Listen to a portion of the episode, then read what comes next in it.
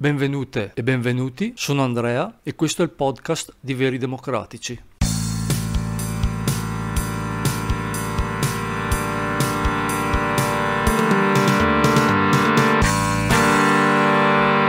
Premesso che questo podcast lo covo da un po', in particolare per colpa di Facebook, che ho rinominato Fognabook per la qualità dei commenti. Roba da mettersi le mani nei capelli.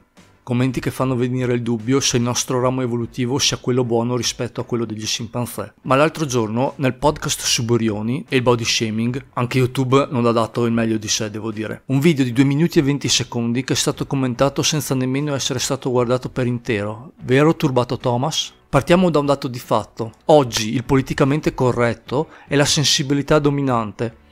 Vogliamo cambiare le cose? Va bene, anzi, benissimo. Ma il punto del mio podcast non era censurare Burioni, ma il chiedere di giocare lo stesso sport, di poter godere delle stesse regole. Se per convinzione o moda uno crede nel politicamente corretto, come fa il pretino che conduce Che Tempo Che Fa, Burioni non va più in quella trasmissione. Se continua ad andarci, pretendo l'onestà intellettuale di vedere altre voci non allineate al pensiero maggioritario. Poi torna a te turbato. Chiaramente non hai avuto la capacità di ascoltare due minuti, quindi non posso pretendere che tu abbia ascoltato i molti podcast palesemente pro-vax. Non pretendo nemmeno che tu capisca che si possa essere a favore dei vaccini schifando Burioni.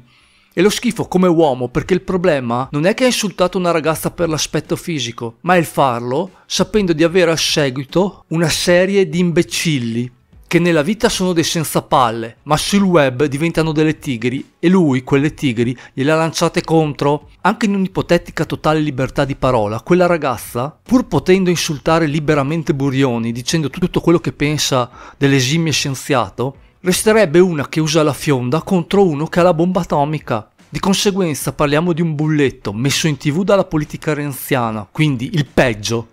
Uno che senza merito è diventato il divulgatore della scienza, ma pretendo che tu non ti inventa cose non dette. Non c'è una singola parola che tratti di vaccinazioni, ok? Perché te lo dico chiaramente, in quel tuo intervento hai dimostrato di essere della stessa tipologia di chi parla di siero magico. Il fatto che tu sia una mela caduta nell'altra cesta non esclude il fatto che tu abbia un modo di pensare uguale al complottista Novax. Infine, se avete un qui sopra l'ottanta, mettete un like e fate la carità, registratevi a questo canale che su trenta iscritti venti arrivano dal podcast su Crozza. Se invece siete privi del pollice opponibile, c'è il dislike a vostra disposizione.